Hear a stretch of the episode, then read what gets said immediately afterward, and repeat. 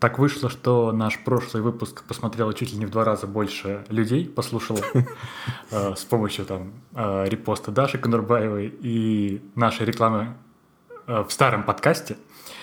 И для новой аудитории сегодня мы просто решили предложить что-то радикально новое и крутое. В гости к нам в подкаст пришел молодой музыкант, у которого недавно вышел третий, кажется, уже сингл под названием Moments in Love. Э, но тут фишка в том, что этот музыкант — это Виталик, Виталик Суворов, который постоянный э, участник нашего подкаста. Привет, Виталик. Привет, Артем. Собственно, вот, это и было мое вступление, и теперь я чувствую себя как какой-нибудь Ларри Кинг, которому пришел пришел на вечер, там, их какой-то музыкант. Теперь я, я не знаю, я не смотрел Ларри Кинга. Может быть, что он обычно спросит? Сразу же, может, ты что-нибудь сыграешь для нас? Или расскажешь? Э, да, ты все правильно сказал. Более того, мы с тобой еще записываемся в этот раз буквально за два дня до того, как будем выкладывать, собственно, этот эпизод, потому что в, в пятницу, 25 июня, я наконец-то спустил свой музыкальный кораблик на воду и отправил в путешествие по интернету новую песню. Я в тайне надеялся, что в субботу, в худшем случае в воскресенье, мне уже напишет Эд Ширн, и записывать этот эпизод я буду из Лос-Анджелеса. Но нет. Пока мне написал только Родион Газманов, и выяснилось, что он ошибся. Что? А, в любом случае, да, я решил, что все это отличный повод а, обсудить штуку, с которой я, о которой я много думал в последнее время, и о которой, мне кажется, тебе тоже есть что сказать.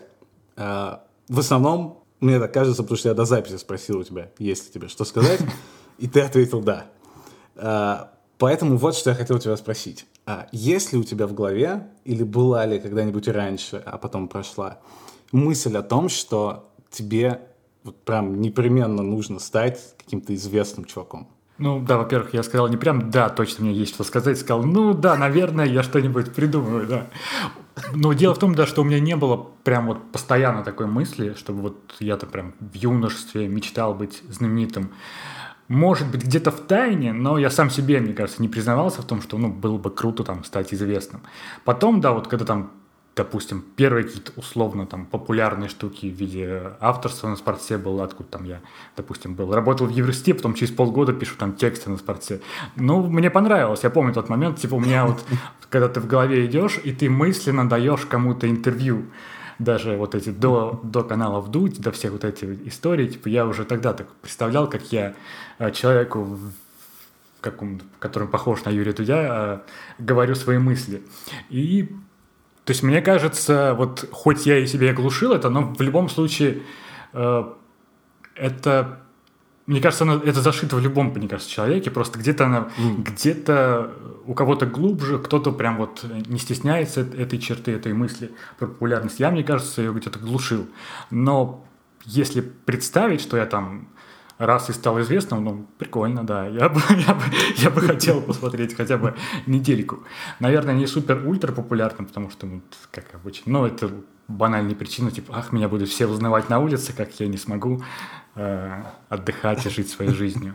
Ну, так, ну, в детстве сейчас я вспомнил, как мы когда-то писали в школе, э, типа, кем вы хотите стать, когда вырасте. Я помню, что я, это уже класс был седьмой, там, восьмой, ну, восьмой, может быть, уже чуть больше к старшему возрасту. Но я помню, что вообще у меня мысли нет, не было, но я писал, что хочу стать футболистом, хотя не занимался ни в какой секции футбола, ничего, просто смотрел футбол. Но какая-то вот это именно, вот, может быть, известность даже тогда где-то во мне ну, хотелось стать известным, да. А я всегда очень жалел о том, что я что-то не помню, чтобы у меня была такая анкета хоть в жизни. Mm. И очень прикольно, потому что ты наверняка знаешь, что там в американских школах в конце, уже когда заканчиваешь школу, ты в альбоме пишешь там какую-нибудь или цитату там любимую, или что-нибудь такое. И очень часто я встречал у каких-то знаменитостей, когда в интернете каким-то образом всплывает там их школьный альбом, и там написано, что они хотят делать в жизни, и они попадают, знаешь, стопроцентно, и вот они становятся ими. У моего любимого Джона Мэра, который снова всплывает в подкасте, у него прям было написано, что там, я хочу стать музыкантом, и я точно знаю, что типа, это случится. Блин, ну как так и вообще, вот как да. это случается. И я прям жалел всегда, что в моем школьном альбоме такого не случилось, потому что представляешь, сейчас бы там ты зашел в интернет и увидел фотографию моего школьного альбома, где я говорю, я хочу вести подкаст там, со своим другом из Тамбова. Ну да, я вот сейчас... Мы тоже, это прям редкость, когда писали, это было внезапным. Я помню, что, блин, у остальных какие-то более приземленные мечты были, там, типа, мой одноклассник, там, приятель, друг писал, там, я хочу стать юристом, блин, в шестом классе. Как? Ну, я прям запомнил вот эту мысль, думаю, так, мы с ним дружим, и он хочет стать юристом, типа, что? Я, а я вообще не знаю, что делать в своей жизни, ну, как, собственно, и там и через 10 лет спустя после этого, после того, что, может быть, через 20.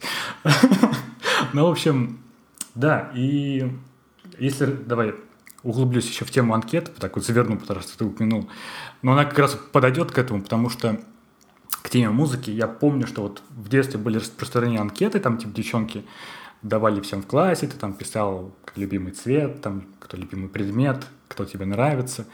И там э, был вопрос про музыку, а я, ну это класс, не знаю, второй, третий, наверное. Но я вообще не слушал музыку тогда. Просто вот, ну, ничего не слушал. Где-то вот э, саундтреки мои были, где-то там что-то на радио, на телевизор включали. Остальные писали. Я просто помню, что я вот... Этот вопрос меня всегда при, при, приводил в такой, блин, что мне нужно написать, чтобы не опозориться перед одноклассниками, чтобы кто-то прочитал, только Артем слушает там, не знаю, Валерия Сюткина или Леонида Агутина, что... Ну, потому ну, что на самом деле они, по-моему, действительно мне нравились, потому что папе не нравились. И я просто э, смотрел, что другие пишут э, в анкетах, типа, прошлые mm. участники этого. И на основе этого выводил там самый популярный средний ответ. Я просто помню, что я писал «Скутер», «Рики Мартин», «Таркан». Вот всегда у меня был.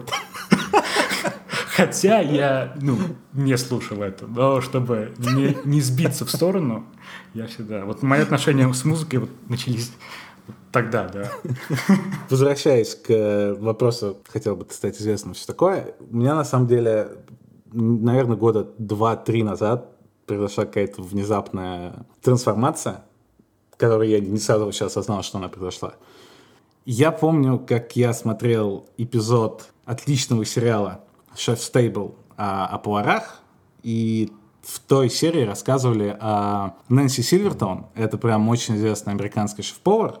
И прославилась она то ли в 80-е, то ли в 90-е тем, что открыла пекарню в Лос-Анджелесе, и как бы это была такая первая настоящая европейская пекарня в Лос-Анджелесе, потому что раньше это считалось, что там единственный хлеб, который будет в Америке, это тот хлеб, который там можно купить в супермаркете в целлофановом пакете, и срок годности у него будет 4 месяца, и ничего лучше сделать нельзя, потому что там в Америке нет правильной воды, какая есть в Европе, нет правильной муки, и там невозможно сделать там, настоящий французский багет или итальянскую чабату или еще что-нибудь в этом роде. Но она очень много путешествовала по миру, много раз была в Италии и решила, что нет, я попробую изменить это. И она, это прям была очень вообще успешная история, то есть там у, у пекарни стояли очереди по 30 человек, они там в час дня все это уже закрывали, потому что распродавали это моментально. И она прям была настоящая звезда Лос-Анджелеса и Калифорнии. И штука была в том, что она все делала сама в этой пекарне. То есть это был ее там оригинальный рецепт, она там делала закваску, миксовала все это, выпекала, прям вообще делала совершенно все одна. А потом из-за того, что это такая была очень успешная история, они решили, что, наверное, нужно расширяться, чтобы там больше денег зарабатывать и более масштабные партии хлеба выпекать. И они купили новое гигантское здание, но из-за того, что там все было в масштабах уже гораздо более объемных, она руками, соответственно, не могла все это делать в таком же стиле. То есть она уже не могла сама все это миксовать. Там были какие-то роботы, автоматизированные машины, то есть практически завод такой хлебный. Mm.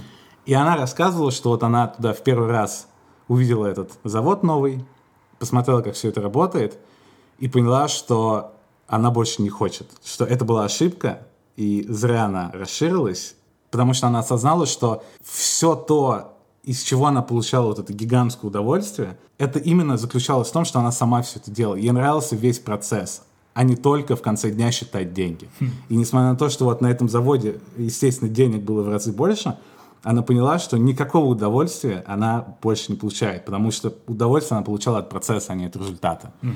И в результате она эту пекарню продала, и на этом ее хлебная вот эта история закончилась. И я помню, как я смотрел это и думал, М, я же никогда не получал почему-то... Все, что я делал, именно в плане там придумывания, там, сочинения чего-то, где нужно там креатив какой-то включать, я всегда это делал с прицелом, что вот вот, вот эта штука, сейчас я буду очень-очень стараться, и вот эта штука сделает там меня каким-то успешным. И так, как бы все мысли в процессе, пока я это делал, я вот думал только как бы, что случится после того, как я закончу как бы mm. это. И от самого процесса я вообще никогда не получил. То есть какие-нибудь тексты там писал, какие-нибудь видео снимал. Я всегда просто ненавидел жизнь, пока я это делал. Да, потому что прям супер куча каких-то страданий, пока я это писал, потому что сложно, потому что постоянно там что-то переделываешь, пытаешь сделать там это идеальным. И как бы единственное удовольствие, которое я получал, это именно вот от результата. То есть если это многим зашло и понравилось, значит я как бы хорошо сделал свою работу. А если это не понравилось, значит как бы а я потратил зря просто время. И я вот много лет вот так вот у меня было. И я всегда думал, что, блин, это же неправильно. Я понимаю, что как бы это неправильно, что все всегда говорят, что там нужно получать удовольствие от процесса. И я как бы умом это понимал, но совершенно не понимал, каким образом перестроить вот это все. И я в какой-то момент решил, что вот прям все, мне нужно что-то сделать, чтобы изменить этот подход, потому что, ну, это просто какая-то нездоровая и, и, и неинтересная штука. И я еще помню, размышлял о том, почему так сложно отказаться от мысли, что вот тебе непременно там нужно сделать что-то, что будет очень успешным, и понял, что, наверное, это еще и сказывается то, что, ну вот реально, типа там в, в последние там 4-5 лет, там, может быть, 10 лет даже, ты постоянно видишь, как вокруг тебя кто угодно может проснуться прям знаменитым и успешным, прям вот за секунду. Там можно снять в ТикТоке ролик там на 10 секунд, и на следующий день ты там уже, не знаю, там, там в телевизоре, я не знаю, можно сделать что-нибудь на Ютубе у себя дома и за секунду тоже изменить вообще все. И как бы ты понимаешь, что прикольно, что вот сейчас реально, если там ты в чем-то хороший, талантлив, ты прям вот спокойно можешь без всяких там связей, без чего угодно сделать себе жизнь, карьеру за один день. А там раньше, не знаю, если, допустим, ты 20 лет назад решил, что ты хочешь стать музыкантом, ну, как бы ты объективно знал, что, ну, типа, у тебя просто однопроцентный шанс на успех, и что там, чтобы тебе записать песню, тебе там, не знаю, переспать с Киркоровым, там, для этого нужно, не знаю, стать внуком Аллы Пугачевой, а сейчас там тебе достаточно в ТикТок там открыть или там что-то сделать, и вот за секунду так. И как бы, разумеется, прикольно, что так, но с другой стороны, я прям очень четко ощущал вот последние годы, что какое-то давление появляется из-за этого, что вот раз все вокруг успешные, то тебе тут, тоже нужно. Я понимаю, то, что да, ты говоришь, как будто вот э, стало легче, но от того, что стало легче, ты думаешь, блин, ведь, ведь стать легко, почему я нет еще? Вот этот вопрос. А, ну, не, не так все, да, не так все легко, как вот кажется. Как бы платформ куча, да, но и больше как будто бы звезд, но это тоже все равно там типа минимальные какие-то десятые проценты, да, чтобы э, и за любым из этих там какой за любым из этих из, из этой истории есть какой-то там труд, я не знаю, что-то вот что-то. Конечно, конечно, да. Так. Но в любом случае из-за ощущения, что вот это в одном клике от тебя, конечно, какой-то не знаю, вот ты, ты ощущаешь это давление как-то на себя, что вот непременно нужно? Блин, ну да, ну даже вот я сейчас сказал про тебя, например, но это не просто так, я думаю, вот там Виталик Суворов пишет тексты когда-то 6 лет назад, или там кто угодно сейчас там э, видишь чей-то там подкаст, я не знаю, думаешь, блин, я тоже так хочу, типа надо что-то там делать, или там какой-то кто-то пишет лучше всегда найдется тот, кто лучше там тебя пишет тексты, лучше тебя шутит, лучше тебя там исполняет музыку или там рисует, в общем, в какой из любой сферы ты э, развиваешься.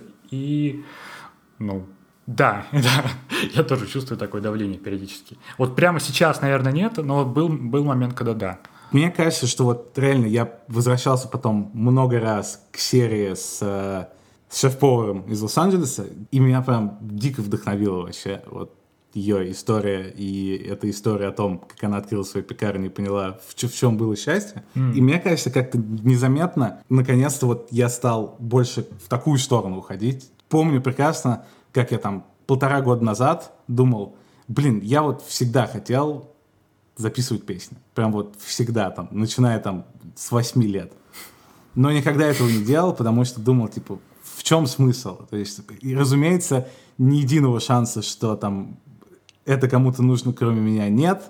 Очевидно там, что я не Майкл Джексон, соответственно, типа, ради чего? Наверное, лучше делать что-то, где там есть какие-то шансы, чем это.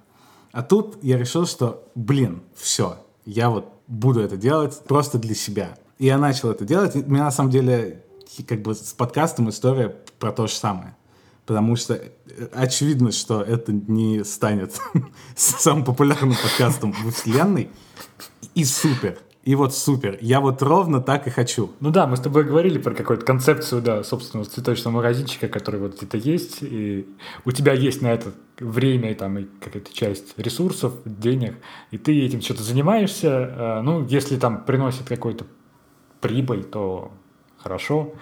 Если нет, ну, по крайней мере, в процессе тоже, тоже получаешь удовольствие. Да. Я могу сказать, что вот история с подкастом и с песнями — это первый раз в моей жизни, когда я на самом деле получаю удовольствие от процесса.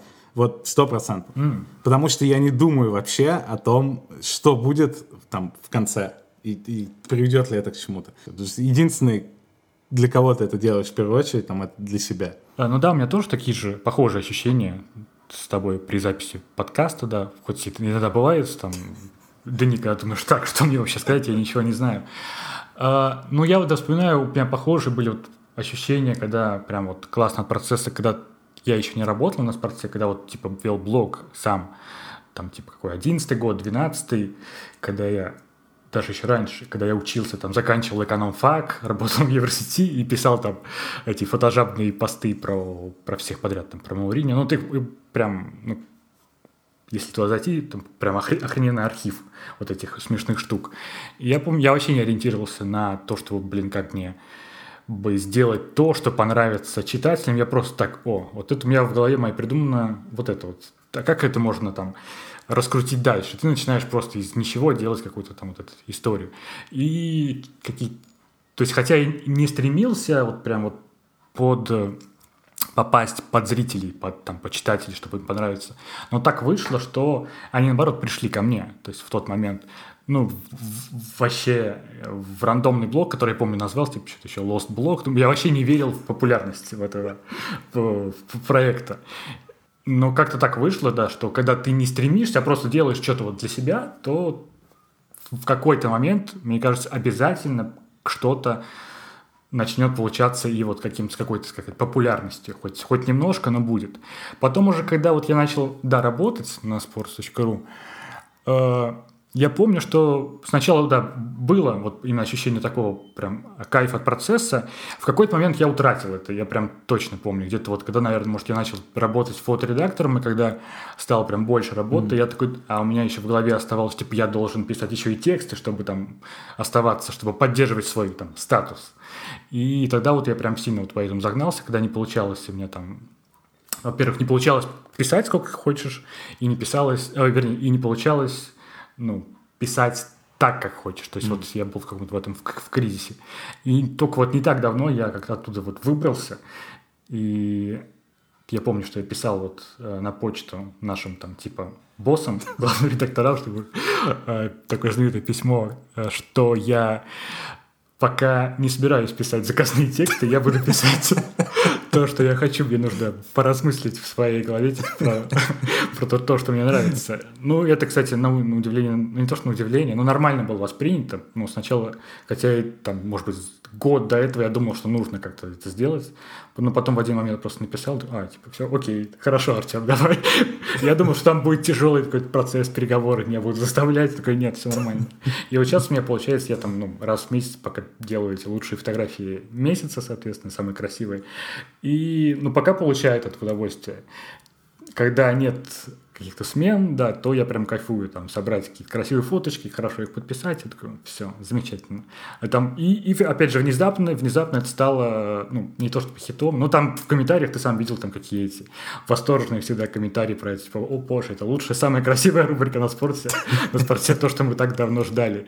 Хотя я просто такой, ну, сделаю так, как мне нравится. Ну, вот у меня вот, да, так, такие ощущения от этого. К слову, к вопросу там, о, о получении удовольствия от того, что ты делаешь, в том числе от работы, может быть. Я на прошлой неделе прочитал в газете а, о том, что в Барселоне тут очень много магазинчиков таких в стиле там около дома, там, с какими-нибудь там, с газировкой, там, с шоколадками, с какими-то ну, с какими-то, с такими штуками, с мелкими. И практически всегда ими владеют ребята, которые приехали из Пакистана. Почему-то вот именно mm. из Пакистана, они прям mm-hmm. практически все такие магазинчики у них. И они все обычно там очень прикольные ребята, хотя эта работа вообще адская, потому что Тут все закрывается там обычно там, не знаю, в 10 вечера, в воскресенье вообще ничего не работает, в понедельник часто ничего не работает, а вот именно вот эти магазины, они работают всегда. То есть там в любое время просто дня и ночи, там 31, в ночь там с 31 декабря на 1 января, он там всегда будет один сидеть, слушать что-то в наушниках там и вот, и продавать. Ага. И вроде адская совершенно работа, но вот этот один чел, который аж в газету попал, он решил, что из-за того, что у него очень много свободного времени, пока он в этом магазине сидит, потому что, естественно, когда он там в ночи, ну, туда три человека за всю ночь зайдут, все остальное время он сидит, просто ничего не делает. Он начал снимать в ТикТоке какие-то ролики, типа смешные ролики, что обычно там происходит в таких магазинах ночью. В стиле там, как приходит какой-нибудь школьник, просит продать ему пиво, или там приходит кто-то и говорит, ой, не хватает там мне там, не знаю, 50 центов может быть, так отдашь. Ну, то есть все вот эти какие-то ага, ситуации, ага. которые сейчас случаются, он стал как там и пародировать там их, и что-то там звать друзей каких-то своих, чтобы сценки разыгрывать. И стал просто ультраизвестным каким-то тиктокером, при том, что он продолжает как бы продавать в магазине сидеть, но к нему теперь приходят очень много школьников, чтобы снять его и за счет него тоже стать как бы известным, за что, за что тоже известный чел. И я на самом деле, чем чаще вижу вот какие-то такие штуки, тем больше думаю о том, насколько же больше бы прикольных вещей было бы в мире, если бы просто работали бы чуть меньше люди.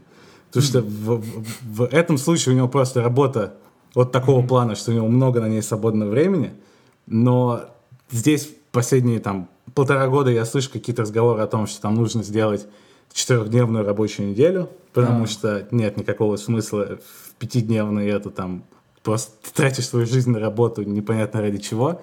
Я знаю кучу людей, которые там строго против этого, особенно там в креативном классе российском, которые считают, что там, типа, там, новогодние выходные — это ужас, там, потому что там люди ничего не делают.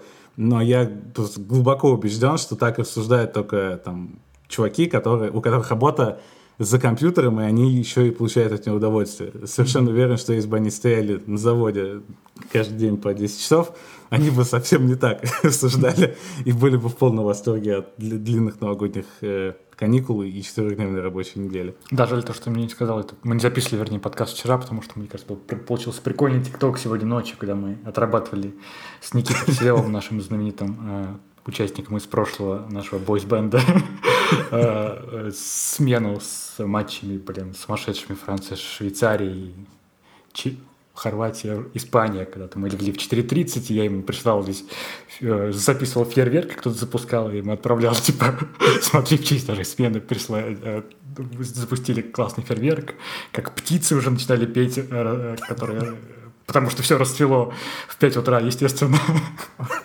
И мне кажется, да. Мне кажется, стоило уже начать вчера. Упустил шанс стать известным, черт.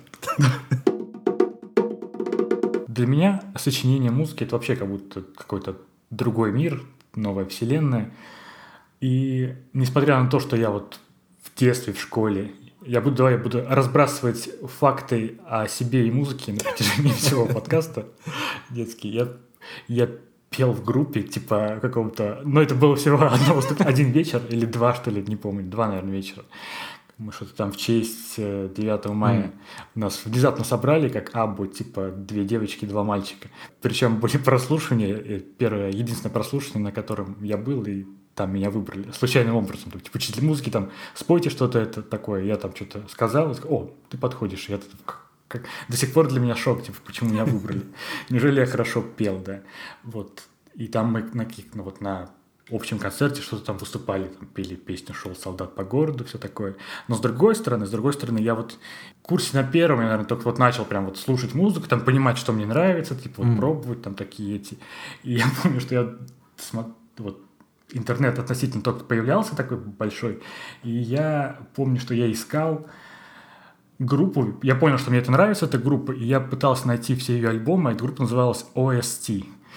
И ты, ты пока не понимаешь, но возможно понимаешь. И я только спустя какое-то время я понял, что это оригинал саундтрек. И я долго, ну где-то, может быть, на протяжении недели, наверное, думал, что мне как же классная, какая классная эта группа OST, я должен найти все ее альбомы, а я просто скачал какой-то саундтрек с фильма, я не помню, с какого фильма, то есть вот как вот скачал альбом, там специальные сайты были музыкальные, где альбомы, и вот я спустя неделю понял, что такой группы не существует, к сожалению, и что все сложнее. А чтобы вот сочинять прям музыку, у меня, да, Егор, брат, сочиняет. И это очень, очень удобно, потому что все, что я пока выпускал, перед этим я скидывал Егору на рецензию, а О. без исключений каждую песню. Вообще, как сочинять музыку? Типа, как ты, что это такое, как вообще в это влиться? Типа, такой, я, ты умел играть или на чем-то? А, ну ты на гитаре же играл, как вообще? Мы, пом- мы знаем, чем ты закончил пока что. Как ты начинал, расскажи. Э, это знаешь, как в «Лучше звоните Соло». Ты как бы уже знаешь а. результат а. сериала и смотришь для того, чтобы узнать, каким образом ты до него дошел. Э, именно вот сейчас, в последнее время, у меня прям такой гигантский, гигантский толчок и такой источник вдохновения внезапно была Билли Айлиш. Я прям с опозданием о ней узнал, потому что я там не сидел в чартах iTunes и не следил, кто там на первом месте.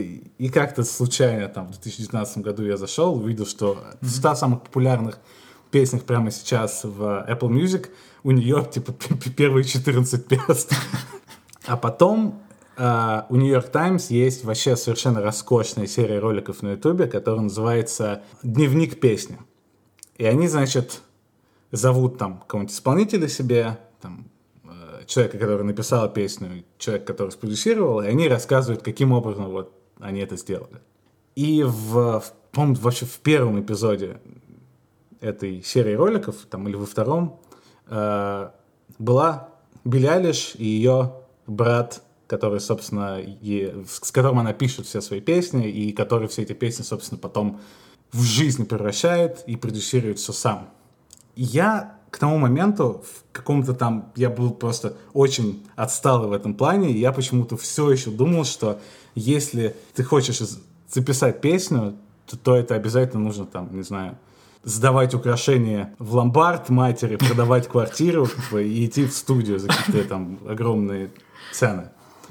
Но они все это делали в своей спальне, все свои самые успешные mm-hmm. песни, самые известные, а, абсолютно на коленке, то есть все сами, без сам, привлечения кого-либо. Mm-hmm. То есть они все сами пишут, все сами записывают, и продюсирует он тоже все сам. И это, конечно, вообще совершенно космос. Я когда посмотрел этот ролик, я думаю, так можно было? я, я просто не представлял, что такое есть. Я прям был уверен, что это до сих пор в каких-то студиях все. Это абсолютно был шок невероятно просто вдохновился ими. Пересмотрел просто сразу же, естественно, открыл все там ролики с их участием, которые есть на Ютубе. И как бы понятно, что и Билли Айлиш абсолютно просто невероятно, но ее брат, который, он тоже как бы музыкант, у него там свои какие-то песни выходят, но там его песня мне чуть меньше нравится, но вот именно то, что он делает для нее, это, и при том, что ему там 22 года, по-моему, сейчас столько, э, это просто совершенный взрыв мозга вообще. Я не представлял, что, что так можно, что, что такое бывает. Я там оставлю тоже какие-то ролики, но это просто вообще, просто абсолютный космос. И я, когда все это посмотрел, я осознал, что мне нужно просто там включить ноут, зайти на YouTube и смотреть там мастер-классы, которые даже, без, даже платить не надо, то есть это в бесплатном доступе. Разумеется, чтобы делать это все на их уровне, ты должен быть гением, но, по крайней мере, ты можешь делать что-то, то есть это уже не какой-то закрытый клуб, то есть это какие-то скиллы, которые ты можешь взять просто там из текстов, из, из видео и, и научиться этому. И вот это был, наверное, главное вообще, как бы из-за чего я решил, что все, я обязательно должен попробовать. Это вот после ролика Билли И что особенно классно в их истории, это то, что я вот впервые э, увидел, что вот есть как бы звезда Билли и она как бы воспринимается как одна единица, то есть не какая-то группа там или кто-то, вот просто это один человек. Но на самом деле это абсолютный дуэт. Это, наверное, первый такой случай в истории, где прям очень близко эти эти понятия дуэта и отдельного артиста, потому что обычно там, допустим, даже если есть один человек, там какой-нибудь Джастин Тимберлейк, ты как бы понимаешь, что у него там 20 продюсеров сзади него стоят, 10 человек, которые помогают там писать песни, там гигантская команда, но вот он как бы один, и все знают только его. А вот тут именно очень круто, что он взял вот это искусство и продюсера, и человека, который пишет песни, и прям вот они очень близко друг к другу. Я понимаю, mm-hmm. что там из-за того, что она сверхпопулярна, в основном люди знают ее, но тем не менее очень большая прослойка людей, которые вот чуть-чуть глубже прям посмотрели на нее, и они знают, что это дуэт. И вот это очень круто, и на самом деле они просто безумно изобретательны. И клево то, что это, наверное, вот тоже я впервые такое увидел, что даже если ты ничего не понимаешь там в, в музыкальном Э, в музыкальных каких-то приемах ты все равно можешь оценить их изобретательность. Mm. Например, как бы он постоянно вставляет в песни какие-то звуки, которые он записывает сам на, там, на iPhone. Допустим, там э, звук светофора, который он превращает в перкуссию или там звук вертолета, который тоже превращается как бы в барабаны на заднем плане. Mm, прикольно. А, там в самых популярных песнях там прям разбросаны вот все такие штуки, там звук бор-машина там есть в одной из ее песен, звук, ну то есть вот прям очень-очень это, и он все это супер интересно рассказывает. И, ну, короче, я, я в полном восторге. Я думаю, ты понимаешь так из того, с, с каким в, одухотворенным лицом я тебе сейчас все это, все, все это рассказываю. Я в абсолютном восторге от этих ребят. Да, я думаю как раз, что вот этот парень, ну, брат Белялиш тоже в восторге от того, что он делает как раз, если связь наших тем, провести связь. Потому что мало кто э, будет записывать ради работы звук бор машины, там, звук вертолета вставлять свои песни. Мне кажется, это вот какой-то вот как раз вот показатель того, что человеку что-то нравится, если он вставляет э, эти звуки светофора в свои песни.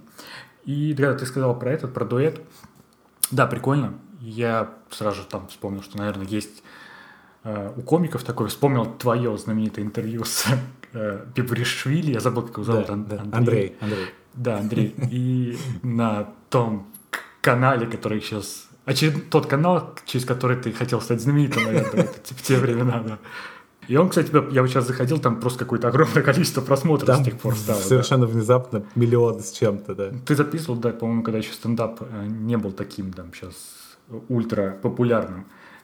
И он, по-моему, я что-то вспомнил, что он говорил, что у него есть автор, mm. с которым они там вдвоем типа придумывают шутки. Просто он чисто автор, да, а вступает как бы лицо этого там дуэта, наверное. Я без понятия, кто это, но почему-то вспомнил да, сейчас, глядя на себя, на то, что да, вот это вот есть. И я, я знаю, что у многих комиков тоже такое процветает.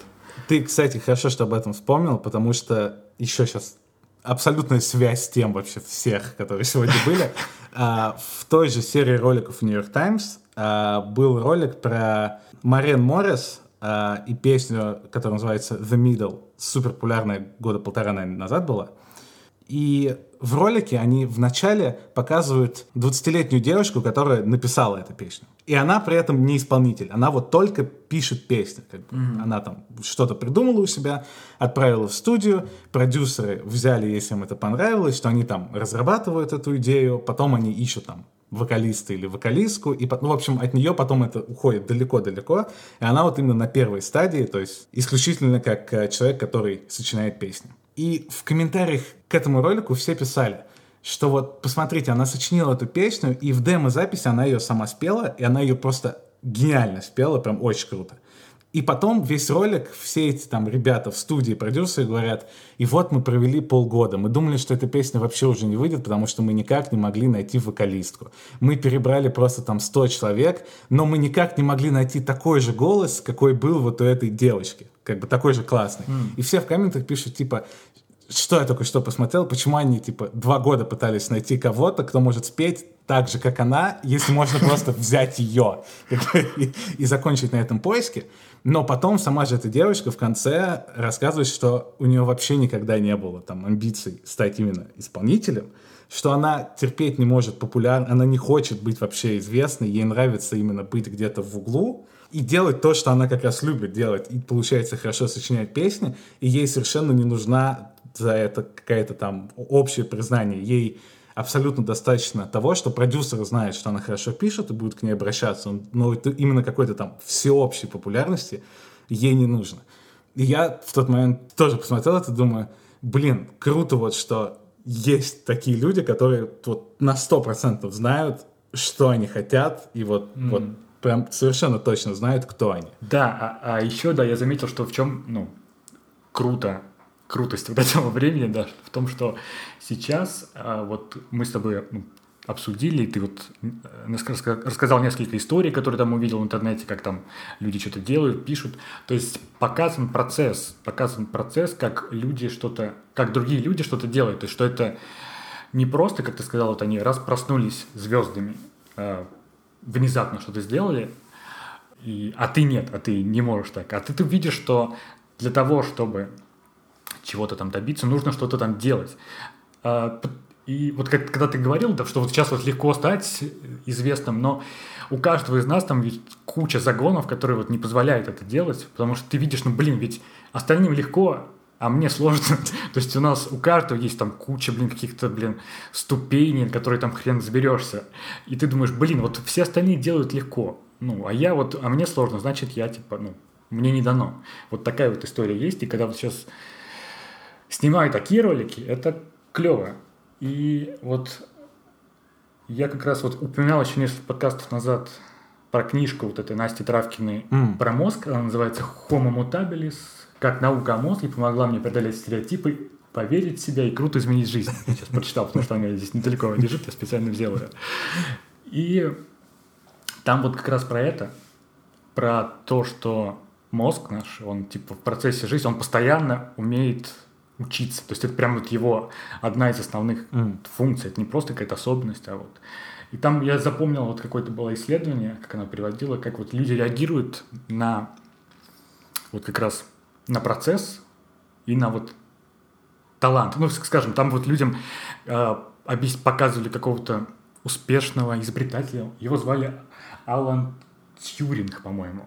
И, в общем, он что-то сделал очень крутое. То ли он что-то с компьютерами, окей, я забыл. Ага. И вот двум группам людей им давали историю этого человека, сказали, что вот одним говорили, что человек там добился своим трудом, он шаг за шагом взращивал свою идею, и потом через какое-то время он э, дошел до того, что от, вот это вот что-то открыл. А другой группе людей сказали, что вот он такой талант, ему просто что-то там гулял, ходил, наслаждался жизнью, а потом раз ему пришло... Упало яблоко. Да, да, да, вот именно вот такой вот формат, упало яблоко.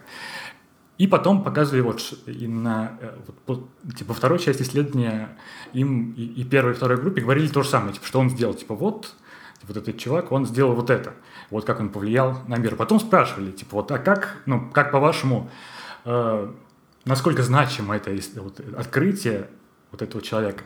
И типа больше, по-моему, гораздо больше людей назвали, что более значим, у кого была та история с яблоком. Mm.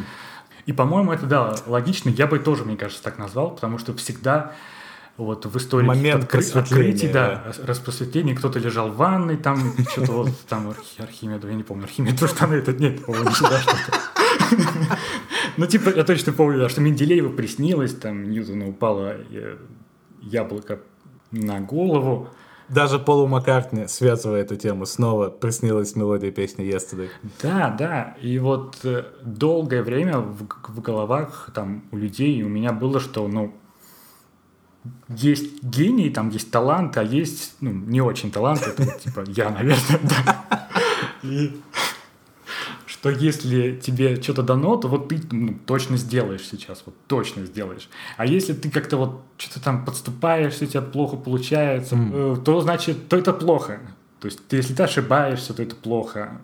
И здорово, да, что есть моменты сейчас в видео, что ты видишь, что не, ну, не так все просто, как тебе кажется. Как вот в прошлом выпуске мы говорили про эту японскую программу, типа, про, какой-то клевый японец, что нужно что-то делать, не просто сказать, что я я клевый. Нужно за этим стоит какой-то процесс. Иронично, что я сейчас совершенно не работал и не думал, но у меня случился момент просветления. Я понял, что этот выпуск будет называться твоей роскошной цитатой «Есть гений, есть талант, а есть я». Ну, я понял вот для себя еще некоторые вот, может, в этом году, ну, типа вот год-два, вот какое-то вот время назад, что я вообще не умею учиться. Я учился, типа, в школе, всю жизнь учился, там, в универе, и я так не научился, я, я, ну, я не знаю, как это делать. Мне вот сложно взять какую-то историю и, типа, в ней начать, там, прогрессировать, постепенно развиваться, мне вот хочется прям, типа, быстро и сразу. Если вот у меня получилось, если то, значит, классно. А если нет, то, ну, нет, я не буду так пробовать. И... Заговорить свободно на английском за да, две недели, да. да.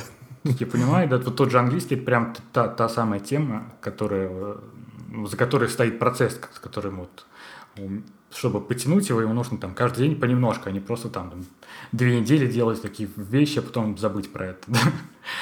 И опять очередная рефлексия вот, про наш подкаст. И прям вот подкаст это как раз вот одна из тех историй, которая, ну, неосознанно, но в общем получается так, что это просто мы записываемся каждые там две недели, один раз. То есть ты видишь какой-то там прогресс за собой.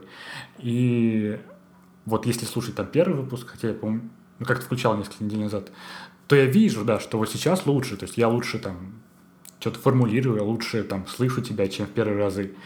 И хотя вообще для меня, например, это вообще шок, что я могу что-то э, делать какой-то там продукт э, с помощью голоса. Это прям, ну, я даже не могу объяснить, насколько это для меня, ну, вообще не, ну, и в моей системе координат не было этого. Потому что я вот прям, ну, супер долго думал, что, ну, вот голос, это прям, ну, точно, точно не мое, что вот это, это если что-то я могу делать, то там, ну, писать, наверное. Голос, это вот прям, ну, типа, я не знаю, там, Бог раздавал там всем, но мне вот это вот нет. Я не могу формулировать мысли. Вот у меня, я ну, всю жизнь я прожил так. То есть это вот, ну, не случайная мысль такая, не которая прям попала в голову, типа, ну, я, наверное, не могу. Типа, я реально так думал всегда, что вот с каким, каким чудом со мной разговаривают люди, типа, вот. Наверное, я вот сейчас говорю какой-то, все видят, что я просто да, говорю что-то, и все остальные поймут, ну, блин, Артем опять несет какой-то бред, там что-то бурчит под нос, вот эти вот все. Говорит тихо, ну, понимаешь, да, все вот эти вот истории. И вот эти истории, когда он когда ты вообще первый раз там начинал придумывать эти, давай заведем подкаст, у нас там было, я каждый раз думаю, блин, да какого черта Виталик вообще зовет меня подкаст, он не видит, что ли, что я ну, ничего, ничего не могу сказать, сформулировать, что, что, он, что он во мне видит вообще. И, но сейчас, типа, ну, блин, да, сейчас, да, спасибо за то, что меня позвал в подкаст, и я что-то могу, ну, понимаешь, да, что ты, ну, с помощью ну, типа, если ты раз постоянно что-то делаешь, то происходит улучшение. И вот сейчас мы с тобой разговариваем, и я не думаю про то, что, блин, я говорю отстойно, может быть. Я просто думаю, что, ну, ну, нормально говорю, да. На спорте периодически бывают какие-то статьи, если там кто-то взорвал какой-то молодой игрок, типа там Мбаппе, Халланд, mm-hmm. кто-нибудь еще там, какой-нибудь Жао Феликс, обязательно появляется текст там, человек, который открыл там, Жао Феликса. Я вот а. надеюсь, что однажды кто-нибудь посвятит мне текст человек, который открыл Артема Шмелева. Ну, такого пока мои мысли еще запрещают. Я запрещаю себе думать про это, да. Что настолько все разовьется. Но я вот как раз, да, возвращаясь к этой книжке, она, она прям классная книжка. Я ее как прочитал, там что-то пометил для себя и понял, что, может, через месяц я а, возвращусь и там прочитаю еще раз потому что она как-то вот э, развенчивает стереотипы, которые ты там в голове у себя придумал. И она э, рассказывает про свою жизнь, про проблемы, которые, с которыми она сталкивалась, которые, в принципе, ну, можно соотнести с собой. И про исследования, которые ну, действительно существуют, что как на самом деле устроен наш мозг, mm. что-то мы знаем, что не знаем, что вот. И она, вот эта книжка как-то помогла вспомнить какие-то моменты, типа вот детские, типа с чего как бы все началось, потому что, ну, может быть, все началось. Потому что я помню, что я в детстве, прям первый, второй класс, я прям чувствовал себя, ну, талантливым ребенком, mm-hmm. скажем, скажем так, потому что я, э, ну, пришел в школу, я там, ну, умел читать, считать, ну хорошо умел, там читать хорошо, считать умел, типа как ты с родителями это обучился, я не, не помню как вообще. Но вот пришел со сознанием, что остальные хуже меня знают это. Да, и с этими мыслями я живу всю жизнь, да. Но нет. И э, мне легко, супер легко все давалось, прям, ну, читать там на скорость, прям ну, в разы больше, быстрее всех читал. Но потом, да, какие-то вот моменты начались уже чуть дальше, наверное, средняя школа, не знаю, там шестой класс, наверное, когда уже значит, сложно было, э, сложнее стало что-то попадать в меня, и вот в этом моменте я прям застрял, потому что там я просто помню еще, ну там еще какие-то субъективные причины были, там плохие учителя, на которые там нужно, наверное, отдельный выпуск, там просто супер плохие учителя, там какие-то э, семейные проблемы, там я болел, допустим, но все это так смешалось в куче, и раз такой, я, так, погоди, я не впереди всех уже, так мне нужно мне нужно нагонять всех, и наоборот как-то я уже со всеми остальными в группе. И вот здесь все. Mm. И там как-то началась физика, химия, геометрия, да даже какая-нибудь там география пропустил. И я вот просто... У меня оставалась мысль, что я как бы, ну, талантливее остальных. Э, ну, где-то, то есть я не так, ну, естественно, я не так думал, но как-то вот подсознательно все равно было, так, было такое. Но я видел реальность, и что вот раз у меня ухудшились оценки, там, допустим, четверки, как-то, я не помню, может, троя какой-то был, тройки, и это уже вообще как бы не, э, не соответствовало. Типа я, ну, я же я испортил все. В общем, у меня долго такая мысль была, что я типа... Марио Балотелли, короче. Да, да, да, Балотелли. Я просто я сейчас это говорил, то, то же самое было. И, и в универе, ну там я учился, я учил предметы, которые там не, ну, не нравились, я их не стремился запомнить просто. И как-то вот вот эти вот процессы обучения прошел супер мимо меня. Mm. И, в общем, это ощущение облажавшегося таланта, оно прям долго осталось со мной, у которого что-то было и который что-то не смог. Но дело в том, да, то, что э, само понятие, вот этот талант, не талант, это не совсем верно, если сказать вообще неверно. То есть из-за чего там произошла моя талантливость, из-за того, что я, допустим, я там читал много в детстве с родителями, наверное. Я, я не знаю, что я там делал, но вот как-то я не бегал по улице, может быть, а вот э, что-то увлекался этим. И так и по сути, с, каждым, с каждой историей, я так сейчас понимаю, можно э, выжить из этого прогресс. То есть не обязательно вот, тот же английский язык. Там, у меня долго тоже были мысли, ну, наверное, я способен к английскому, ведь мне нравятся более гуманитарные предметы. Ну, это просто это у меня мысль была, но я не учил ничего. Типа, вот думал, ну, вот как-то как само произойдет, что вот я заговорю на английском, все классно будет. И моя главная мысль, что таланта не существует, что просто существуют вот какие-то, может быть, способности, которые ты развил, но они могут быть во всем. То есть, например, захочется мне там играть, я не знаю, на гуслях или там на барабанах. Если я прям посвящу этому свою жизнь, я там уволюсь со sports.ru, перестану записывать подкасты, все, перестану, начну играть на барабанах, то, блин, может быть, через год я ну, вполне могу сыграть ну, там, в, на барабанах какой-нибудь рок-группе э, местного пошиба. Возможно, таланта и нет, но я надеюсь, что с прогрессом ты прав, потому что все, что вот я сказал э, о музыке, то, какое там я теперь удовольствие от всего этого процесса получаю, единственная часть, которая мне прям тяжело дается, это вот в конце, когда я уже вот там закончил песню, выкладываю ее, и мне нужно как-то дать людям знать о том, что я это сделал. Mm. И это самый болезненный просто. Вот, вот эти два дня, когда я думаю, что вот мне сейчас нужно твитнуть, запостить это там в какой-нибудь Инстаграм, закинуть на YouTube. Как же больно рекламировать какие-то вещи, которые ты сделал, делая вид, что это лучшее, что, что было на этой планете. И людям непременно нужно это услышать. Я прямо, у меня дичайший каждый раз стресс. И я сначала решил, что, наверное, я, если я постоянно буду добавлять какие-то, какие-то ремарки в духе «это плохо, но послушайте то», это просто никто не будет слушать. После этого я думаю, может быть, мне забрасывать это вообще без каких-либо слов. Прям ссылку просто, просто. на Spotify. Я как-то раз так сделал, там, естественно, ни одного лайка, ни одного ретвита. Я думаю, окей, наверное, не самый хороший подход. А потом я решил, что я просто буду делать вид, что я уже суперзвезда, и мне не нужно ничего объяснять. И я посмотрел, что пишут разные знаменитости в таких случаях, и у них там все стандартно обычно. Вот такая-то песня, она доступна на всех площадках. Дамы и господа, прошу, скачивайте и подписывайтесь везде. И вот я решил, что это единственное, что я могу делать, чтобы не испытывать чувство стыда за то, что я пытаюсь втюхать людям что-то, о чем они не просили. И поэтому я решил, что я буду притворяться просто супер затой, пока, возможно, случайным образом я и не стану. Хотя, как э, мы уже сказали, это не цель теперь. Единственная цель, которую я себе поставил на этот год, даже две, скорее, цели. Во-первых, я хочу сделать хоть какой-то альбом, там, маленький, там, mm. из шести, там, песен, чего-нибудь такое. Просто я хочу, чтобы что-то было. А второе, я очень хочу выступить где-то на улице. Mm-hmm. Прям вот безумно. Я это делал кучу лет назад в Москве, когда мне было 14 лет. Ничего себе. А, я там постоянно играл на улице и даже зарабатывал какие-то там деньги этим.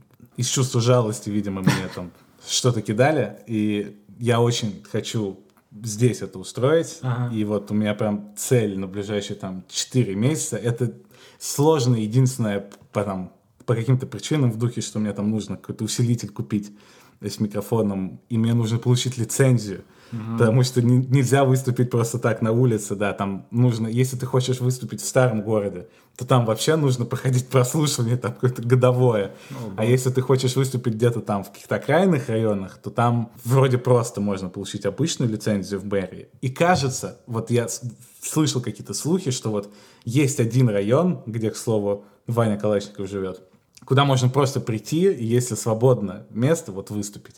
И вот у меня в планах разбудить Ваню Калашникова утром какой-нибудь своей песни под его окном и надеяться, что мне не арестуют через две минуты после этого. Блин, я очень надеюсь, да, что ты это сделаешь и расскажешь об этом что пересидишь свой страх. Потому что еще что я забыл сказать, что вот, вот это в моем спиче, что, блин, не бойтесь ошибаться, ребята. Не бойтесь ошибиться, Виталик, потому что ошибка это нормально, потому что я вот тоже, когда ты думаешь, что вот если я что-то сделаю не так, то люди там поймут, что я никудышен, там, я неудачник. Нет, ну, если ты даже паршиво выступишь, если Ваня Калашников посмотрит там с балкона и просто их посиль... бросит меня ботинок, ботинок да. и закроет просто шторы посильнее, то это тоже нормально, это будет просто тема для э, обсуждения в следующем выпуске подкаста.